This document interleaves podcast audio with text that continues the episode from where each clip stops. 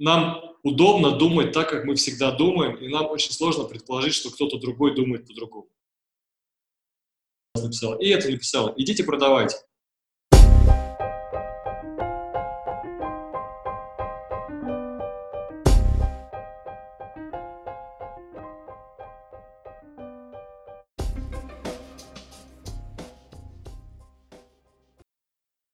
А, приветствую, дорогие слушатели. С вами Гайнуль Нурстам и подкаст «Хлеб вода 2%», подкаст по B2B продажи. Сегодня у нас в гостях Александр Лихман. Привет, Александр. Э, всем привет. А, представься немножко, расскажи, наверное, о себе кратко, потому что я явно так не расскажу о себе, как ты расскажешь. Мне очень сложно рассказывать о себе, и, в общем, рассказывать нечего. Я 18 лет назад создал э, агентство Fire, и с тех пор рулю им и развиваю его, и занимаемся мы тем, что продвигаем на российском рынке, на рынке СНГ, а с не очень давнего времени и на мировом рынке IT-компании, как международные сюда, так и российские э, туда. Если раньше мы занимались э, в основном взаимоотношением с, э, со СМИ, то сейчас э, мое агентство это такой э, агрегатор или одно окно маркетинговых сервисов, и мы для своих клиентов делаем под ключ э, простые или сложные проекты, э, направленные на продвижение. Очень кратко обо мне вот так. Окей, окей. Ну, тема у нас э, максимально твоя сегодня, это э, PR B2B. Э, ребята там накидали тебе очень много вопросов, очень оживленно. А Я их распечатал даже, они у меня перед собой. Ну, замечательно, замечательно. Ну, на самом деле у меня не знаю, не, не под каждую тему ребят так э, накидывают, но, видимо, интересно, и какая-то там путаница есть между маркетингом и пиаром, и есть путаница в понятиях, ну, ты уже, наверное, сам посмотрел, сделал там какие-то свои выводы. А, ну, давай, наверное, начнем вот с самого глобального. Что такое пиар, зачем он нужен? Расскажи свое видение. Глобально пиар... Пиар — это сложная штука, которая и, и, э, и играет ключевую роль во многих процессах и не существует. Ну, то есть, э, я поясню. Э, если говорить, что главнее пиар, продажи или маркетинг, я скажу, что это все разные грани одного и того же. Если у вас в компании или у вас в голове это работает разрозненно, значит, это не работает никак. Вот, если говорить, если вернуться к базовому пиару и к определению, то Википедия определяет пиар очень просто. Это, э, это создание и внедрение а, образа объекта, ну, или компании, или услуги, или персоналии, или там бренда, чего угодно, в ценностный ряд социальной группы с целью закрепления этого образа как идеального и необходимого в жизни. То есть пиар — это не то, что вы э, что-то кому-то пытаетесь продать, а пиар — это когда вы делаете так, что у вас кто-то что-то пытается купить, вернее, хочет купить, считает, что это единственный возможный для него э, выход, и всячески э, сподвигает своих, э, свое окружение также что-то купить или чем-то воспользоваться. Это базовое определение пиара, и это мое понимание пиара. Слушай, интересно, а мне сразу представляется, знаешь, какие такие методы, типа вброс, как-то сразу, как-то так, я почему, почему-то с этим ассоциирую. А, интересно, знаешь, о чем послушать? Как это работает в B2B а, вообще? И насколько это важно для маленьких компаний, допустим, не для крупного enterprise, у которых реально есть на это большие бюджеты, да, которые могут себе позволить там все и немножко больше, а вот такие маленькие и средние компании, такой SMB? Смотрите, пиар, ну вот исходя из того, что я прочитал из Википедии, а, пиар проводит вас между а, точкой, где а, в ценностный ряд вашей целевой аудитории вы не встроены, до точки, где в ценностный ряд вашей целевой аудитории вы нужным образом встроены. Поэтому тут э, неправильно говорить о том, что там маленькие компании, большие, там большие бюджеты или маленькие. Важна ваша стратегия. То есть, вот, э, из точки А вы должны попасть в точку Б. Из точки, где вас не знают нужные люди, вы попадаете в точку, где они вас знают. И от того, как вы правильно простроили свой путь и как вы, э, какие методы, инструменты вы по дороге собираетесь использовать, от этого зависит, будете вы успешными или нет. Я поясню. Вот помните, э, был такой прекрасный э, пример, когда когда э, Сбербанк купил комплета, да, комплет это агентство или платформа для для digital рекламы и для, насколько я понимаю, ну, короче, комплета вы знаете, что это. Я, честно говоря, не помню, чем они уже сейчас занимаются. Были они, были они про рекламу. Они попали они попали в поле зрения э, Сбербанка, когда они старгетировались статьей про себя на Германа Грефа. Вот это пиар. Это не перформанс, потому что Греф не мог купить, кликнув на, кликнув на кнопку «Купить в Фейсбуке». Но Герман Греф, будучи целевой аудиторией, увидел их сообщение. Вот это пиар. Как вы думаете, это очень дорого было? Нет, это вопрос мозга, вопрос правильного определения целевой аудитории и правильного, правильного прописывания стратегии. Отличный кейс, на самом деле. Я такой истории не знал. Я знал про комплета, слышал о них э, позитивные отзывы. К сожалению, про, про эту историю именно не слышал, но звучит очень внушительно. И интересно про то, что действительно не всегда требует больших бюджетов, а вопрос подхода. Ну, возможно, ответ для многих наших э, специалистов по, про позиционирование. Окей, окей. А, интересно вопрос, вот а, можно ли оценить вклад пиара в продажи вообще? И если это возможно, то как? Э, мой, мой подход, и те, те из вас, кто смотрит на мой фейсбучик иногда, вы знаете, что я очень сильно топлю за, за измерение пиара, и особенно за измерение пиара а, с точки зрения бизнес-целей. И поэтому мой ответ от обратного, если вы не знаете, как ваш пиар работает на ваши продажи или на достижение ваших э, целей, ну, бизнес-целей, там, личных целей, то он, скорее всего, не работает. А, и наоборот, э, обязательно, ну, обязательно нужно выстраивать э, свою пиар-стратегию и там, исполнять ее так, чтобы это измерялось с точки зрения продаж. Я немножечко поясню. Смотрите, ну вот если говорить про если немножечко отойти от определения вот этого Википедии, да, и объяснить пиар немножечко другими словами, то фактически у вас есть воронка продаж. Э, жаль, что это подкаст, а не, а не видео, потому что я бы размахивал руками и немножечко помогал себе. Но тем не менее.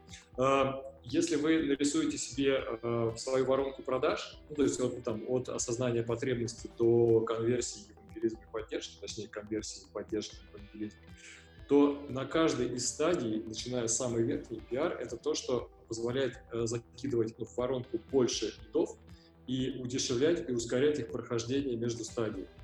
И, соответственно, там, на, каждой, э, на каждом этапе воронки продаж есть свои пиар-инструменты, которые работают. Да, то есть, например, на узнаваемость или на осознание потребности работают какие-то широкие корпоративные статьи без call to action, без ничего, просто там, с освещением технологий, с освещением компании, с освещением, с освещением фаундера. Э, вот. И, например, на этапе, на этапе выбора да, того же самого, здесь, наоборот, работают статьи сравнения да, и, там, а, и выпячивание нужных вам, нужных вам э, преимуществ вашего продукта или вашей услуги. И и здесь пиар измеряется, э, я немножечко сейчас запнусь, но я прошу меня простить. И здесь пиар измеряется э, охватами нужной вам целевой аудитории, прочтениями, кликами. Э, то есть где-то пиар измеряется просто охватами количеством статей и нужным, нужным весом и нужного издания. А на какой-то стадии пиар измеряется кликами, охватами, чтением, прочтениями и тем, как вы дистрибутируете свой контент долгий спич, но смысл его в том, что э, всегда пиар должен следовать э, и поддерживать ваши бизнес-цели. Если этой логики у вас нету, или она у вас рвется, или вам ваш пиарщик или агентство может объяснить в нормальных терминах, как оно связано, то э, это неправильный пиар, неправильный подрядчик или неправильный пиарщик. Интересно. А, спасибо за комментарий. Я даже у себя в голове все переложил. А, мне бы хотелось, на самом деле, ну, не знаю, немножко спонтанно, но все-таки, а, какие самые сложные кейсы были в агентстве, именно в твоем? Ну, не знаю, если можешь рассказать, конечно. Если не можешь, то... И вопрос именно вот как вот э, пример про Германа Грефа, да, какие-то примеры, которые нравятся лично тебе, возможно, не из твоей практики, именно по пиару? Что у нас, например, э, ну, из нашего, э, из нашего портфолио у нас есть прекрасный кейс. Была раньше компания Toshiba, которая делала отличные телевизоры, ноутбуки э, и прочие рисоварки, и, бытовую электронику, и просто электронные приборы. И в какой-то момент времени японцы продали весь свой бытовушный бизнес компании Foxconn, насколько я помню, и ушли вообще с рынка. Но не ушли с рынка, а свернули свою B2C-шную деятельность в России. И остался у них только инфраструктурный э, кусок, а инфраструктурный кусок, на минуточку, это завод силовые машины, в котором тоже была инвестором и совладельцем. Это производство там каких-то специальных лопаточек для турбин для атомных электростанций, это только расчетные машины для центрального, там, центрального как-то перевалочного пункта Сбербанка. Ну, то есть прям такие очень серьезные вещи, да, и вы понимаете, что вот где, где ноутбуки, телевизоры и рисоварки, и где и где вот эти вот инфраструктурные вещи, которые, ну, то есть для которых вообще другая целевая аудитория, у которой там, совершенно другой способ и путь принятия решения, и которые там, ну, вообще, вообще по-другому все. И у нас стала задача, то есть за, там, за ну, там, 3, 4, 5 месяцев переобуться и сделать ну, в, в глазах нужной целевой аудитории новую компанию то, чтобы э, заново известна. Вот. И если раньше мы там, мы ходили в разные журналы, когда они еще были, мы ходили на разные сайты, мы делали там обзорчики, мы там делали, делали пиар, делали новости. Вот. Там было прям все понятно, ну, ну, понятно, что чем больше обзоров техники, тем больше она известна, тем больше, там, тем больше ее смотрят, покупают. А тут вообще непонятно. Во-первых, прессу эту всю, всю, все эти люди читают просто уже на фоновом режиме. Ну, то есть понятно, что Герман Греф, скорее всего, читает не только банковское обозрение, а, возможно, он сидит ВКонтакте. Но вот это вот его сидение ВКонтакте, это вторичная история, и они можно только догадываться. Окей, мы такие сидим, думаем, ладно, у нас были, значит, сотни тысяч прочтений нашей, наших статей. А, мы быстро э, эти сотни тысяч наверстать не сможем, потому что, а, нет такого количества СМИ, которые читают там, нужные нам ЛПР, а, нет у нас ходов в эти СМИ, вот пока еще, и вряд ли они очень быстро наработаются. И что делать? Окей, начали разворачивать ситуацию, подумали, что ну, в любом случае в закупочных комитетах и в тех, кто принимает решения о покупке таких вещей, есть как минимум э, айтишники или CTO. Окей, где можно ловить CTO и где можно э, где можно их, где можно э, до них доносить какие-то свои, э, какие-то свои, ну, скажем, сообщения. Взяли Хабр, окей, ну, понятная история, да, Хабр понятная площадка, что понятно, понятная аудитория, вообще все понятно. Но э, если говорить на птичьем языке технарей, то тогда об этом не смогут узнать никакие другие э, лица, принимающие решения. Те же коммерсанты, те же бездевы, те же еще кто-то блин, то есть у нас есть технические продукты, у нас есть Хабр как сложная площадка, на которой, если мы экспертизу не будем показывать, нас сидят с, э, с потрохами. Но при этом есть еще люди, которые технического языка не понимают. Что делать? Окей, начали, э, начали разворачивать сторителлинг, начали на основе вот каких-то э, технологических кейсов строить жизненные истории, нарративы, о том, как вообще это работает, что происходит. Мы там писали про новую жизнелюбивую батареек, потому что тоже был один из крупнейших производителей промышленных аккумуляторов, там, тех же троллейбусов московских, тех же трамваев, вот это все. Мы писали там про мирные атомы, про то, как он работает и какие там технологии используются. Вот, это долгая преамбула. А, а амбула в том, что мы за там, 4 или 5 месяцев мало того, что сделали на, на одном хабре, то есть э, на минуточку, блог Тошиба на Хабре занял первое место вообще по всем прочтениям статей. Мы быстро добрали, э, мы быстро добрали прочтениями примерно тот объем, который мы делали во всех остальных СМИ для B2C управления.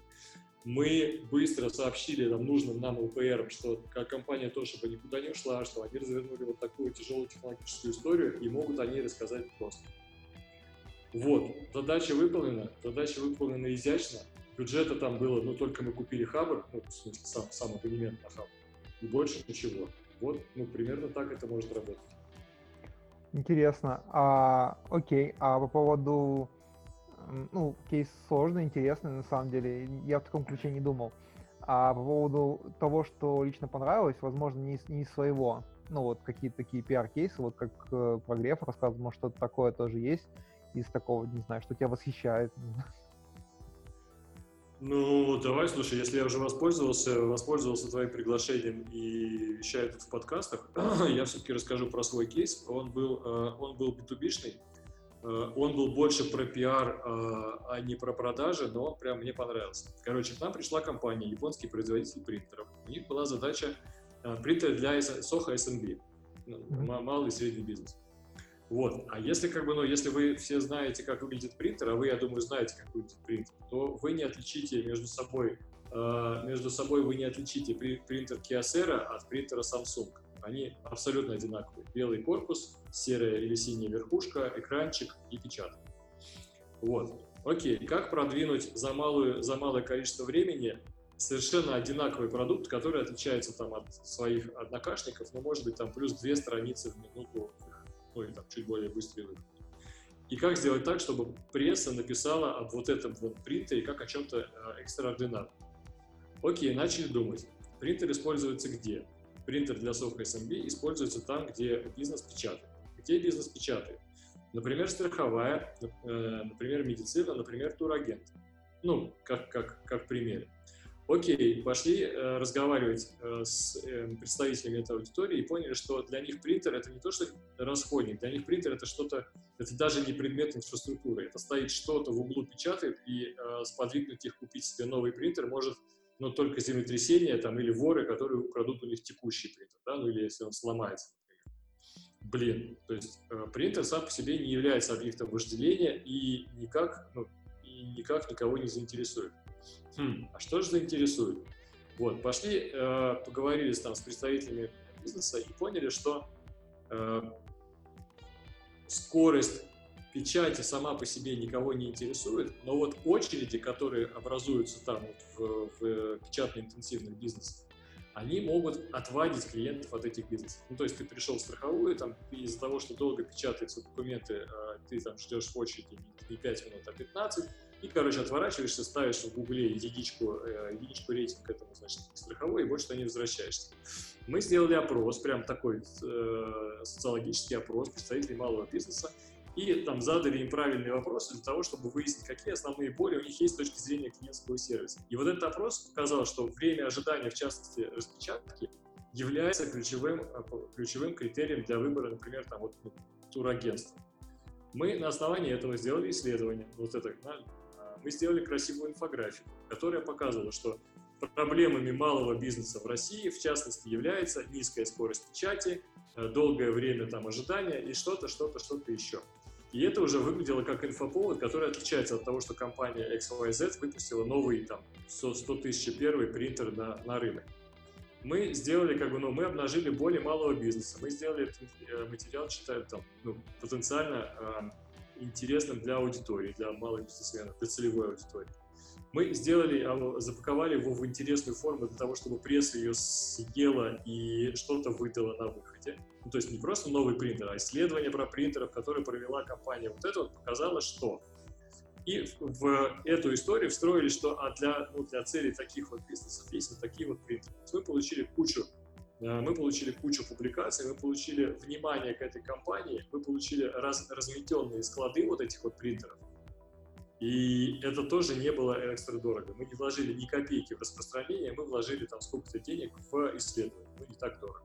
Это вот к слову о том, что как, как же быть небольшим компаниям, если у них нет бюджета. Блин, включайте голову, строите стратегию и пытайтесь сделать ее не такой, как у всех остальных. И вы выделитесь в информационном шуме, будете громкими, слышными, и вас купят и захотят в вас инвестировать.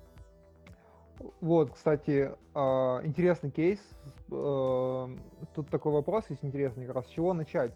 А, пиарщик в штате, аутсорс-агентство, вообще вот если вот самое начало, нет вот хотим начать заниматься, есть какой-то бюджет там, всегда разный. Как э, ты посоветуешь в этом поступить? Эм, если мы говорим про стартапы или про малый бизнес, ну, про, прям, прям про малый бизнес, то начать нужно не с пиарщика в штате и не с агентства, а с того, что у э, фаундера там, или у основателя или у директора бизнеса есть понимание стратегии, ну, бизнес-стратегии. Потому что если есть бизнес-стратегия, то можно поставить задачу как внутреннему пиарщику, так и внешнему агентству. Вот. Если этой бизнес-стратегии нет, то будут неоправданные ожидания, то фаундер будет сидеть и думать, что его сейчас ставят в Forbes, а пиарщик будет биться, а, биться, потому что как бы, ну, там, это будет для Forbes еще один там, 100, 100 тысяч первый маленький бизнес, о котором нечего писать, вот, не будет стратегии, с которой можно будет предложить фаундеру альтернативу, что же делать, если Forbes не берет. И в итоге, как бы, ну, ничего не будет. Вот, это первое. Второе, если выбирать между, между пиарщиком и агентством, у агентства есть а, плюсы такие, что обычно экспертиза агентства, ну, то есть как бы, связи с прессой, там, наличие кейсов, умения, они сильно шире, чем пиарщик. Вот. А, и по-хорошему агентство может закрыть больше задач а, за сравнимые с внутренним пиарщиком денег. Но а, обычно это не только даже в России, это, это и в мире так тоже действует. Когда вы фиксируете с агентством KPI, а, агентство начинает работать не на цель бизнеса, а на KPI. И если некому это отслеживать и вовремя бить по рукам, вовремя корректировать, а, корректировать траекторию, то вы просто зайдете. То есть агентство будет фигачить там какие-то статьи просто для того, чтобы в нужное количество строчек. Они не будут отвечать бизнесу, потому что некому будет это скорректировать изнутри, и так оно работать не будет. Поэтому на старте скорее лучше внутренний пиарщик. Если внутри некому координировать агентство, то агентство нанимать не нужно. Да, я, кстати, думал все время об этом. А такой вопрос, более сенситивный. Тут есть вопрос про то, что со стороны рынок пиара представляется теневым коробками нала. Насколько это соответствует действительности? Интересный вопрос. У меня такого представления нет, кстати, но у кого-то есть. Ну, если мы говорим, например, там, о каком-то политическом пиаре или о заметании больших следов, то, наверное, там есть нал, там есть коррупция, там есть бани с э, там, лицами пониженной социальной ответственности э, и прочие там подкупы. Вот. Но в, в нормальном человеческом пиаре э, я не думаю, что... Ну, то есть, если не нужно там за, замести свои какие-то грязные следы или, например, наоборот, не нужно представить компанию таковой, какой она вообще не является, заносить не нужно. Но скорее, скорее это будет показатель вашей, вашей слабости э, в профессии и не очень, не очень поможет. Поэтому, ну, то есть, если это мы не говорим про политический пиар и про какой-то там очень-очень крупный бизнес, там, особенно коррупци... коррупциогенный, типа сжигание мусора, стройки там или что-то подобного, нет, я не думаю, что я не думаю, что там прям бабло завязано. А, такой вопрос родился, просто я сам тоже занимаюсь подбором СУЗов, там, помимо того, что работаю в Random Coffee BDM. А есть э, кейсы, за которые ты не берешься? Я не знаю, можешь безлично сказать. У меня есть компании, с которыми я не работаю. Я считаю, что это хорошая практика иногда отказывать тем, ну, кто тебе не подходит, да. А, есть вот такое, что для тебя прям вот ты не будешь с этим работать. Э, я не работаю с гемблингом, несмотря на то, что это IT. Э, я не работаю с э, микрофинансовыми организациями, несмотря на то, что они есть прям платформы и IT. Э, я не работаю с цифровыми наркотиками, ну там со, со всякими там, ну, с подобными вещами. Есть кейс, про который я прямо плачу. К нам пришел концерн Калашников, и с, с одной стороны, это оружие, и это против того, что нам нужно. С другой стороны, это был интереснейший кейс, потому что они забанены вообще везде. То есть они не могут давать рекламу, они не могут, э, ну вот как, как э, концерн оружейный, они не могут ничего. И э, они подошли к делу очень креативно. У них, ну, как бы, у них довольно большая инновационная составляющая, и они развивают собственные медиа. И это медиа продвигают. Но мы очень долго прямо сидели и думали, блин, с одной стороны оружие, а с другой стороны очень интересно, но с точки зрения профессионалов это интересно. Не потому что деньги, а потому что ну, очень круто. То есть это надо преодолевать все, э, все вот эти вот запреты, там, санкции и прочее. в итоге мы, мы за них не взялись, все-таки победило вот это что, что оружие. Ну и да, то есть оружие мы тоже не берем. Э, это вот с точки зрения там индустрии и типов, ну, категорий компаний. За что мы еще с, не очень с удовольствием беремся, это так называемые девственники. То есть если у компании не было никогда пиарщиков или вообще пиара, и они обращаются в пиар-агентство, с вероятностью 85-90% это будет fail для обоих сторон. Поэтому мы скорее такая право второй ночи, но уже там люди или компании научились на ошибках и примерно понимают, куда им смотреть. Слушай, ну, по поводу того, о чем ты говоришь, мне кажется, вообще хорошее ограничение. То есть я вот лично, как персоналия, да, я вообще не вижу никаких проблем в, в том, что, ну, то есть я считаю это прям здорово, что ты можешь не работать с такими компаниями, и, ну, что у тебя именно, ну, не знаю, какие-то принципиальные такие отличия есть. Это, да. это вызывает уважение. Я вот не работаю тоже с такими компаниями и с серыми. У меня там был недавно пост. Ну, в общем, я... Я видел, да. Не хочу подставлять тех, э, с кем я работаю, потому что отношусь к ним, стараюсь относиться как к сам себе. Не отношусь, пока еще не могу, но стараюсь так относиться. Вот. А, слушай, а, такой интересный вопрос а, по поводу того, есть ли опыт пиара с блогерами а, именно в B2B? И если есть, поделись. B2B блогеры существуют. Часто это люди из индустрии, которые просто ну, как когда-то начали вести какие-то свои э, площадки, просто там делились, э, делились экспертизой, делились информацией, пытались улучшить свое, свое окружение. Вот. А, плюс к этому есть э, ну, взрослые блогеры, которые вроде бы не очень про профессию, но очень хорошо работают для B2B. Ну вот, например, э, Дмитрий Юрьевич Пушко, Пучков, он же Гоблин, он отлично работает для продаж, прям для продаж э, тяжелых энергетических решений. Э, удивительно, но факт. То есть вот эти вот э, там, мужички 45 плюс лет с энергетическим образованием, которые э, рулят там какими-нибудь счетовыми в торговых центрах, на заводах и на больших предприятиях, они смотрят там блоги про рыбалку, но там это было бы не очень нативно, непонятно, куда вставить. А Дмитрий Юрьевич, он такой, он общественно-политический деятель, но и при этом знает и за технику, и за, и за досуг и у него прям очень хороший, хороший заход. То есть, да, блогеры работают. Кстати, вот Алекс Экслер, при всей его, его одиозности и как бы к нему не относились, он отлично работает на, он отлично работает на B2B продаже. Не знаю, к сожалению, кто такой Алекс Экслер, но почитаю, видимо, видимо надо узнать. Адиоз.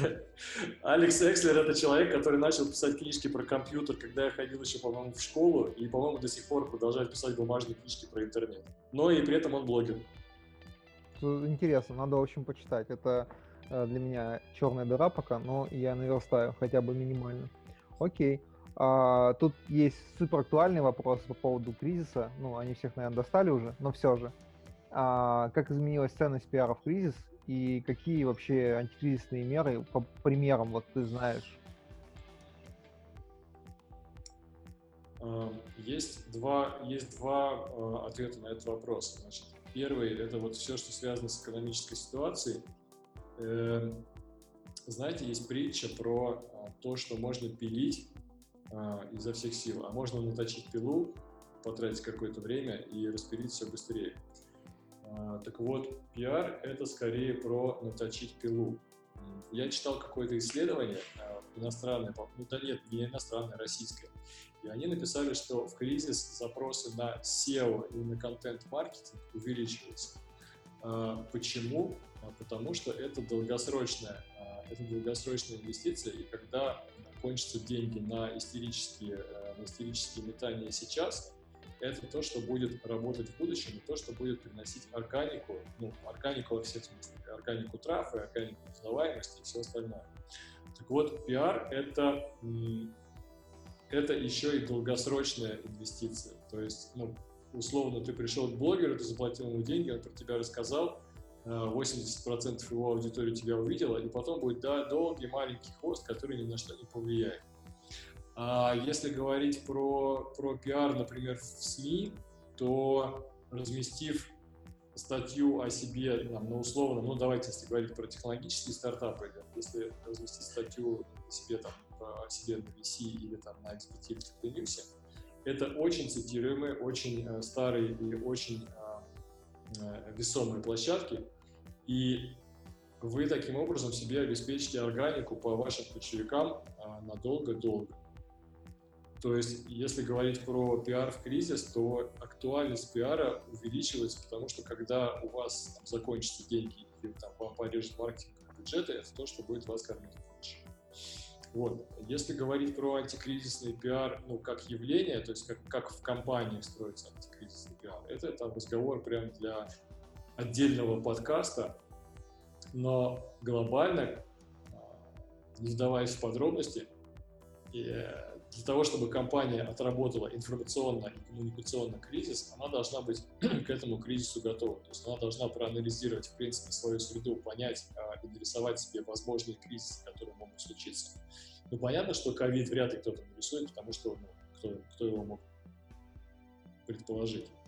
А вот условно кризис, когда э, компания вынуждена закрыть, например, треть своих филиалов и уволить треть своих сотрудников, ну, такое вполне возможно, потому что могут быть действия властей, да, там могут быть, ну, что угодно, нашествие печенегов.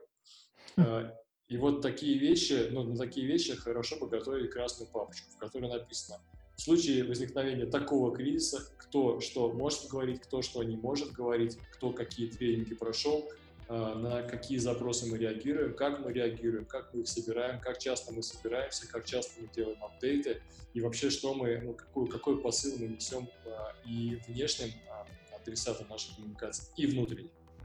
А, знаешь, сразу что вспомнил, и э, было два таких кейса с, с большим общественным резонансом, когда уволили пиар-директора Леруа Мерлен, потому что она писала в Твиттере там какую-то странную штуку. О, да, да, Галюча.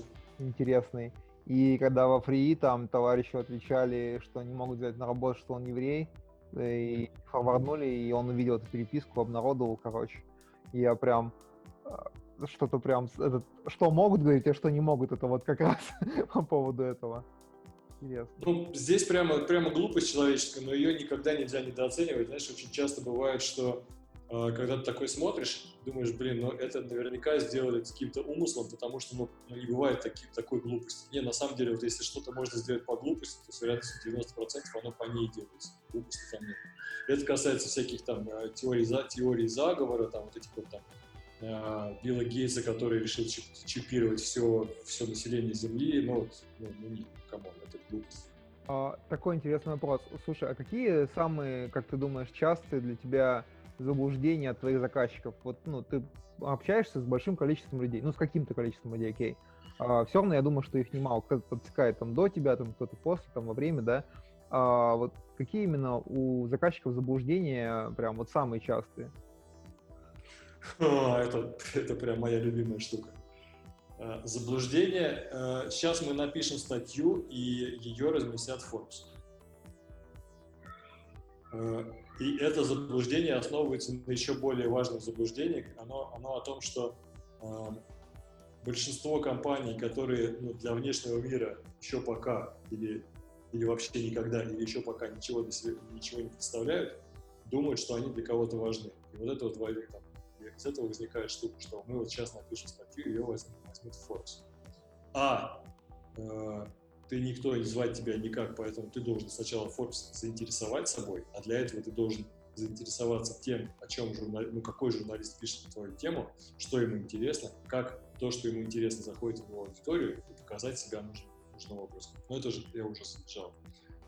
Ну, то есть первое заблуждение, что мы всем интересны, и сейчас нам только надо написать, и про нас напишут.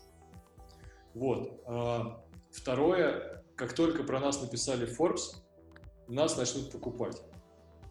Э, это вот прям, прям заблуждение. То есть ну, один раз про нас написали, и нас все узнали. Вообще нет. Вообще нет. А, третье, а, ну, третье заблуждение, это что пиарщики, как участные маркетологи, это там люди, которые проедают деньги компании, ничего никому не дают. Это прям, это, это стандартная тема, все так считают.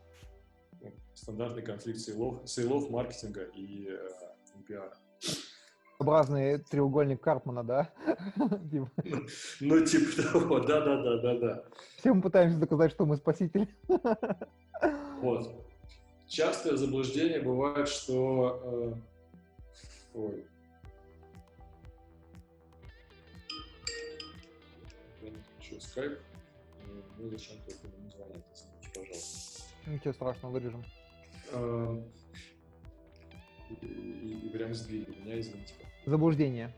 Мы говорили про заблуждение. Мы говорили про заблуждение, окей. А, еще бывает заблуждение, что мы количеством возьмем. То есть пусть про нас не пишет Forbes, но мы зато разместим а, десяток другой а, пресс-релизов на релизоприемниках, и это нам заменит. Нет, не заменит. Но, наверное, это основные, э, это основные заблуждения, которые есть прямо у всех. Угу. Слушай, ну примерно я, я представляю, что люди мыслят не всегда так глубоко, как люди, которые занимаются, и думают, что есть волшебная таблетка. Ну, с этим же сталкиваюсь э, по своей работе, общаясь с разными там decision-мейкерами. Окей. А, тут много вопросов по продающей статьи и успешные кейсы для B2B сектора. Тут, наверное, я бы хотел совместить этот вопрос. Вот, существуют ли реально продающие статьи? Вообще, в принципе, там есть уже компания Awareness, она не девственно чиста. Вот, да, существуют ли они? А, и вообще, наверное, хотел бы больше послушать о твоих кейсах. Ты мне показывал, у тебя там действительно их много.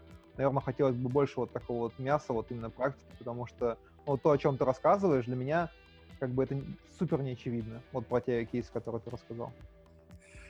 Э, продающие статьи, да, существуют, но э, тут, опять же, нужно говорить про маркетинговую воронку. То есть вообще зачем нужен... Ну, продающие статьи — это, скорее всего, часть контент-маркетинга. Это... Сейчас. Э, я, я вас путаю, сейчас попробую распутать продающие статьи в СМИ, если она не, а, не ведет никакого трафика, а, ни на какой лендинг и там, никаким образом не связана с перформансом, э, скорее нет, чем да. Но иначе вы ее не отследите. Но вот условно написал, написал э, VC.ru там в подборке про, про ваш стартап. И потом к вам а, обратился кто-то, который захотел, захотел заказать ваши услуги вы просто физически э, не отследите и не, атрибу, не атрибутируете его, то есть откуда он пришел и почему. Вот, поэтому если говорить про продающие статьи, скорее это часть контент-маркетинга. Здесь, опять же, разворачивается либо воронка продаж, либо customer journey map, то есть ну, путь, путь вашего покупателя к покупке. И ваш контент-маркетинг должен быть размечен вот по этому пути или по этой воронке – и каждая статья, каждый кусок контента должен каким-то образом помогать, а, помогать вашим покупателям а, приблизиться к покупке. И, соответственно, финальный, финальный кусок этого контента, это может быть там ваш сайт, это может быть ваш блог, это может быть ваш YouTube и прочее. Вот в нем должна быть ссылка, что там, типа, обратитесь к нам, мы вам сделаем что-то, или там, закажите бесплатный аудит, или там закажите пилот, ну вот что-то такое, да, call to action должен. Вот в этом случае продающие статьи могут быть. Ну, понятно, должна быть UTM-метка, чтобы было понятно, какой канал привлечения. Если канал привлечения, да. то с точной долей вероятности ты не можешь ни о чем говорить. Окей, а по поводу кейсов, расскажи, пожалуйста, действительно больше про свои кейсы, потому что, ну, я читал, они действительно очень интересные, не только те, про которые ты рассказывал, вот, и хотелось бы больше людям примеров, чтобы они действительно понимали, как пиар может работать. Ну, здесь э, больше, конечно, продающих, э, продающих кейсов у нас было в B2C, а не в B2B. А, был, был один кейс в B2B, который хороший. А, есть такая компания Kingston Technology. Это там один из больших производителей памяти, но при этом у них э, они сами не продают чипы. Они их даже не упаковывают. Они покупают, э, они покупают упакованные и там делают из них свои девайсы. Там SSD, память и прочее. Вот. И э, есть такая штука, которая называется серверный рынок. А, для серверов память должна проходить там дополнительный контроль, она должна быть там нужным образом, а, должным образом сертифицирована. А, серверные платформы очень ну, предъявляют высокие требования к конфигурации этой памяти и там, к тому, как она организована. Короче говоря, ну, смысл моего спича в том, что просто так один модуль 8 гигабайт DDR4 на другой модуль 8 гигабайт DDR4 ты для серверов не заменишь. Ты, э, он должен быть там внесен в реестры, и мало того, там тот инженер или тот э, айтишник, который э, формирует э, закупки, должен не бояться посмотреть в эти реестры и тебя туда включить, потому что иначе как бы он будет слишком ленив и слишком, э, слишком думать о своей безопасности, чтобы пальцем о палец ударить и заменить своего стандартного поставщика кем-то другим. Вот, и для этого и Кингстону нужно было войти на рынок, на рынок серверных решений. Они были в этих во всех, а, они были во всех ну, в, в реестрах про предопрувленной памяти для большинства серверных платформ, но они не были, а, не были брендами, не были товарами выбора, потому что, ну, потому что айтишники предпочитали там микроны, там Intel, еще что-то, еще что-то. Вот, и нам пришлось а, нам пришлось делать контентную, а, контентную стратегию, нам пришлось а, сеять а, несколько кейсов, но кейсов о том, как, допустим, там в производитель серверов для ВК, там, или для Mail.ru, или еще для чего-то, использовал такие-то вот модули, и как это там помогло ему там, преодолеть существующий на рынке дефицит, а тогда на наше счастье на рынке произошел дефицит чипов, и память была малодоступна, то есть, ну, как бы, айтишникам пришлось шевелиться и что-то придумать. Вот, и это была такая интегрированная компания. То есть, с одной стороны, это были кейсы, которые были посеяны на трастовых площадках, ну, посеяны, как где-то купленное размещение, где-то просто написанное размещение. Вот, после этого мы, мы взяли базу, э, ну, клиент, клиентскую базу от, э, нашего клиента, клиентскую базу нашего клиента, это тавтология. Ну, короче, вы поняли. Uh-huh. И построили из нее lookalike и таргетировали вот эту вот статью на тех людей.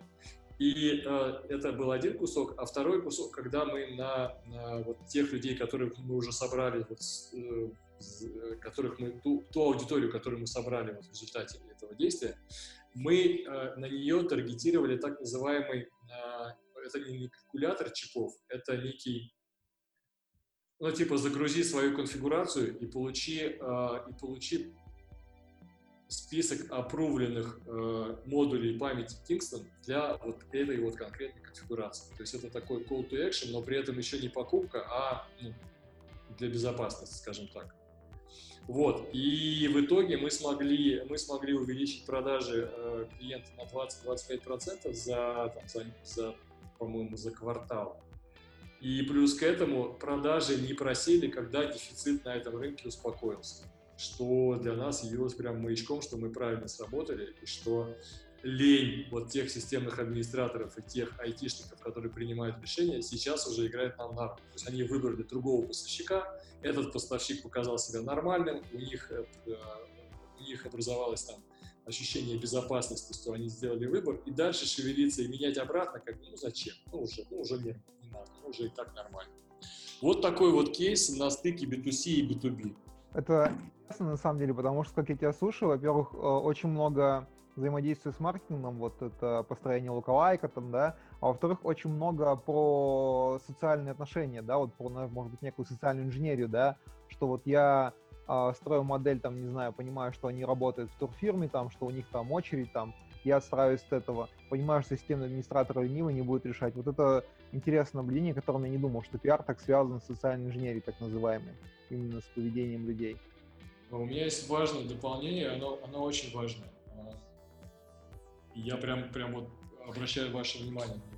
Смотрите, а, у вас может быть а, ваше заблуждение относительно того, как ваша аудитория потребляет ваш продукт или, или статью о него, или контент – но очень хорошо бы, чтобы вы или кто-то для вас э, проводил интервью с представителями, с реальными представителями вашей целевой аудитории и пытался из них вытащить инфу, как они на самом деле потребляют информацию, как они на самом деле принимают решения о покупке и что для них на самом деле важно.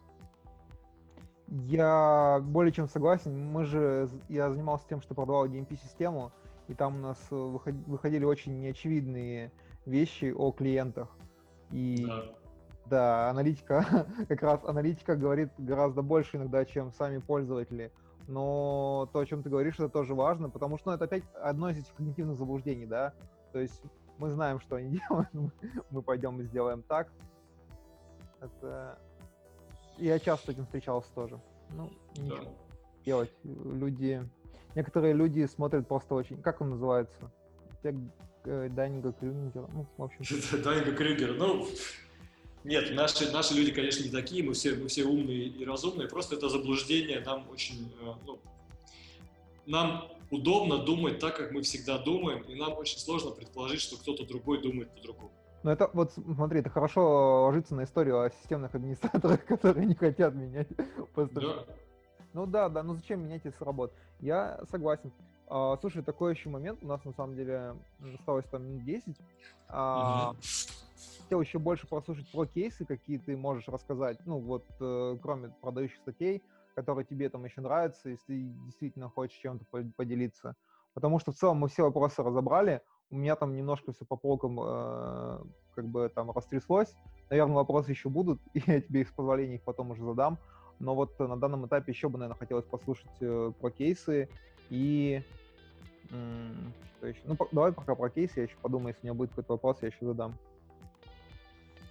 А, я, слушай, если, если можно, я бы говорил не про кейсы, я бы вернулся к вопросам и рассказал бы про, про важное. Это важно для коммуникаторов, ну, то есть для пиарщиков, но для понимания, а, для понимания продавцами это тоже очень, очень хорошо работает. Да, конечно. А, смотрите, вот мы вот раньше, когда я начинал свою деятельность, раньше, когда я начинал свою деятельность, было все очень понятно. То есть IT — это IT-медиа. IT — это сложно, поэтому должен быть кто-то между потребителем и, э, и вендором, и, там, и производителем, э, для того, чтобы объяснить. И вот объясняли это как раз IT, IT-журналисты. Э, То есть, ну, были понятны каналы коммуникации, было понятно, как их идти и прочее. И, например, если тот же самый XBT, ну, я позволю себе говорить про технологические компании, мне так проще, Uh-huh. Вот. И если тот же самый XBT опубликовал там про тебя обзор, то как бы это уже само по себе является там неким знаком, знаком качества, что там ну, XBT трастовый ресурс, другого нет. А, они, а, они про IT и обзор про IT девайс, как, ну, то есть все, все мэчится и все хорошо, все ложится. Вот. А, а сейчас есть некая другая, ну, немножечко другая штука. То есть вот есть, например, а, есть, например, э, издание Forbes я, я привязался к Форбсу, но это прям такая выкол, выколотая точка, очень такая яркая. И очень многие собственники бизнесов, да, и там какие-то топы, они очень хотят, чтобы Forbes про них что-то написал. И Forbes про них может это написать. Ну вот, например, а, ну, можешь мне, пожалуйста, дать кого-нибудь, ну, вот кто нас слушает, какой-то пример э, бизнеса там или компании, ну, просто чтобы я как-то говорил. Ну, окей, Digital, я не знаю, самое простое ну, digital, э, ну, типа разработка там каких-то приложений, например, да?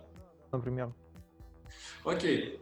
Вот э, есть директор этой компании или основатель, да, компания, например, 15 лет, он ей очень гордится, там, они выросли, они в рейтингах, еще чего-то. И он пишет на Forbes, допустим, колонку, или про него пишет Forbes колонку, как, э, как например, там, ну, как, как закончив, например, МФТИ, можно стать вот таким вот digital, digital guru, поэтому вот, Forbes написал эту статью, и дальше вот этот гуру ждет, что его все, э, что его все увидят, прочитают, и, и к нему придет слава и уважение, но еще больше, чем у него есть. И тут выступает э, такая штука, как Forbes сам по себе не является больше средством дистрибуции, и никакая медиа не является больше единственным средством дистрибуции контента, дистрибуции знаний про вас. Я поясню. То есть, например, Э, хорошая статья на Forbes прочитывается ну, там, 10-15 тысяч раз. Если говорить про э, количество потребителей э, digital услуг э, из этих 15 тысяч прочтений, ну дай бог их будет 200. Э, количество потребителей digital услуг, которые прочитают эту статью и которые в этот момент будут там каким-то образом озадачены вопросами выбора э, подрядчика, ну, то есть и запомнят, да, вас в этом Forbes, будет примерно 0 из 200, ну, может быть, 1. То есть, таким образом, вы э, порвались, сделали статью на Forbes как хотели, но отработала ли она на вас или нет, ну, неизвестно, но скорее нет, чем да. И дальше возникает вот какой вопрос, что компания сама должна выступать дистрибутором контента про себя. Что это значит? Что если вы возьмете статью на Forbes и засунете ее в свою рассылку по своим текущим клиентам или, например, по своим там, потенциальным клиентам, то вы уже э, сделаете дистрибуцию нужного вам контента на нужных, ну то есть вы задействуете в коммуникацию уже нужных вам людей. И это будет там не 0 из 200, а это будут все ваши люди э, нужным образом подобны. И в данном случае Forbes будет для вас не э, журналом, там, не медиа, а он будет, знаете, как э, знак качества на вашей коммуникации. То есть э, Forbes утверждает, что то, что вы говорите, норм. Никогда, кстати, не думал об этом в таком ключе. Но я догадывался о том, что все эти статьи работают скорее там на общий awareness какой-то, да, но mm-hmm. что вот так это можно сделать, я вот лично не думал. Ну, я не скажу, что я этим вопросом часто озабочен, скажем так, да, потому что я, ну, выступаю максимум там ближе к развитию бизнеса, да, прям к такому я редко имею отношение, но но у нас, кстати, был забавный случай. Мы как-то говорили с на Хабре, когда я работал в Кивердате. И, ну, DMP-система, это же сложно, надо понимать, там, как там, да. там, да. И, а, в общем, я не знаю, как Ванит так сделал, он входил в группу компании Ванит, и они написали какую-то чуть ли не такую сторителлинговую сказку, и там как будто есть некая кнопка, которую надо нажать. И написали люди, типа, надо, короче, мы хотим вот эту штуку, чтобы одну кнопку нажать. это было очень смешно. Ну, то есть, как бы, идея это была как раз о том, что, ну, поймите, что это сложно, да, как бы, не одну кнопку нажать. Но mm-hmm. люди восприняли буквально. В общем, и начали требовать эту красную кнопку, которую можно нажать, чтобы нарезать сегмент. В общем, это было смешно для меня. Э, и возвращаясь к этой истории, и, кстати, вот к тому, что ты сказал, да, то есть бизнес-девелопмент, ну, как бы, чем больше инструментов э, повышения трастовости, тем лучше девелопмент. И, соответственно, здесь должны маркетинг, продажи и пиар работать вместе. То есть пиар сделал статью, хопа, ее дал сейлам, сделал дайджест, типа, про нас пишут. Э, сделал коммунике, сделал, сделал дайджест, сделал рассылку, дал ее в руки продажи, сказал, ребята, вот, типа, показывайте это вашим клиентам. Что если они не знают вас, то Forbes они точно знают а Forbes вот про вас написал. И это издание про вас написало, и это написало. Идите продавайте. Ну, это хорошая тема, как он, social proof называется, да? То есть то, что... Да. Ребят, мы так как бы вот работаем, там-то мы пишемся, давайте там, как-то вы про нас не знаете, это очень плохо. Да, я согласен, но это работает очень хорошо на клиентов. Я, знаешь, потенциально, э, ну, я просто стараюсь работать в тех компаниях, где мне нравятся продукты, для меня это не так, чтобы важно, но понимаю, как это работает. И внутри немножко там есть какое-то противоречие, то есть, ну, там, что мы работаем с компанией XXX, мы от этого лучше работать не становимся, да, но для кого-то, для кого-то это прям вот госзнак. Ну, используем как можем, да. У меня даже вот. в воронке холодных писем есть одно из писем, которое есть как раз в цепочке Social Proof, и там я пишу о компании, с которой мы работаем. Иногда люди после именно него именно отвечают. Ну вот, о чем? Но и тут понимаешь, что одно дело, что ты сам пишешь, что мы работаем с этой компанией, с другой стороны, если этот кейс расписан где-то там, ну, в верифицированном источнике, там, в индустриальном журнале, да, там, или в каком-то там, ну, большом. То есть это прямо там плюс 100 к твоей, ну, к твоей доказательности. Ну да, да, я согласен.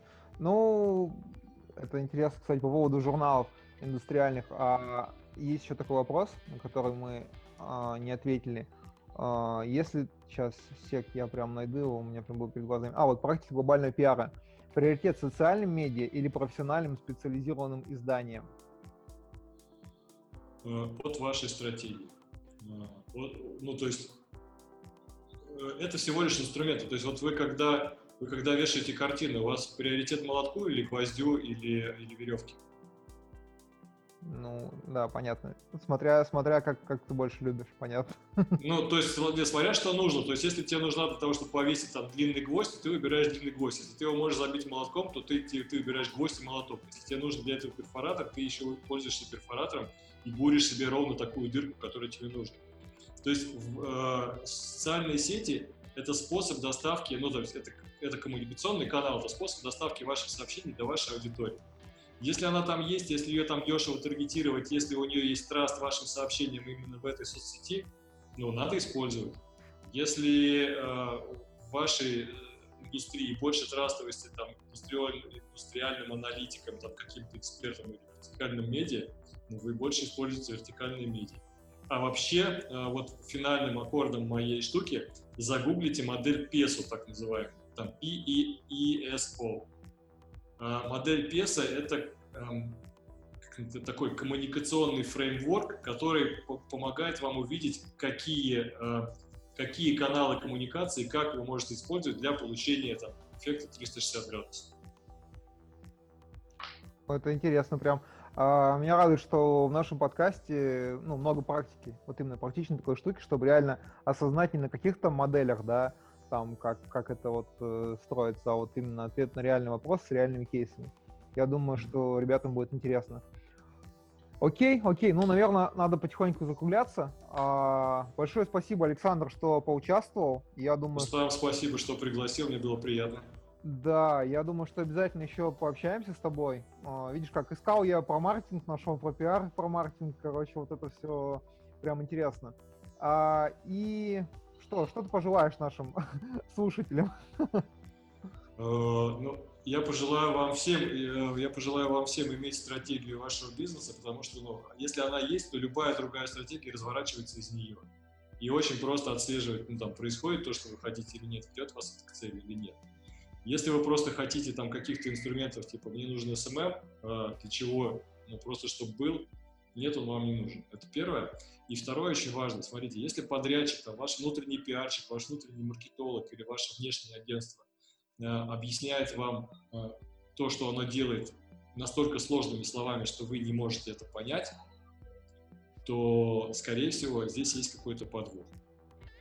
Ну, то есть я не, допускаю мысли, что это вы тупой, я допускаю мысль, что, значит, вас просто немножечко обманывают и вводят в заблуждение и, оперируя сложными словами, как бы э, вуалируют свою некомпетентность вы, как заказчик, должны четко понимать логикой человеческой, что для вас делать. Если вы не понимаете, значит, где-то есть какая-то ну, где-то просадка.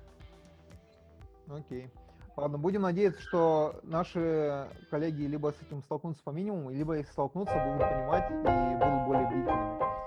Хорошо. А с вами были Хлеб, вода и 2% в общем подкасте.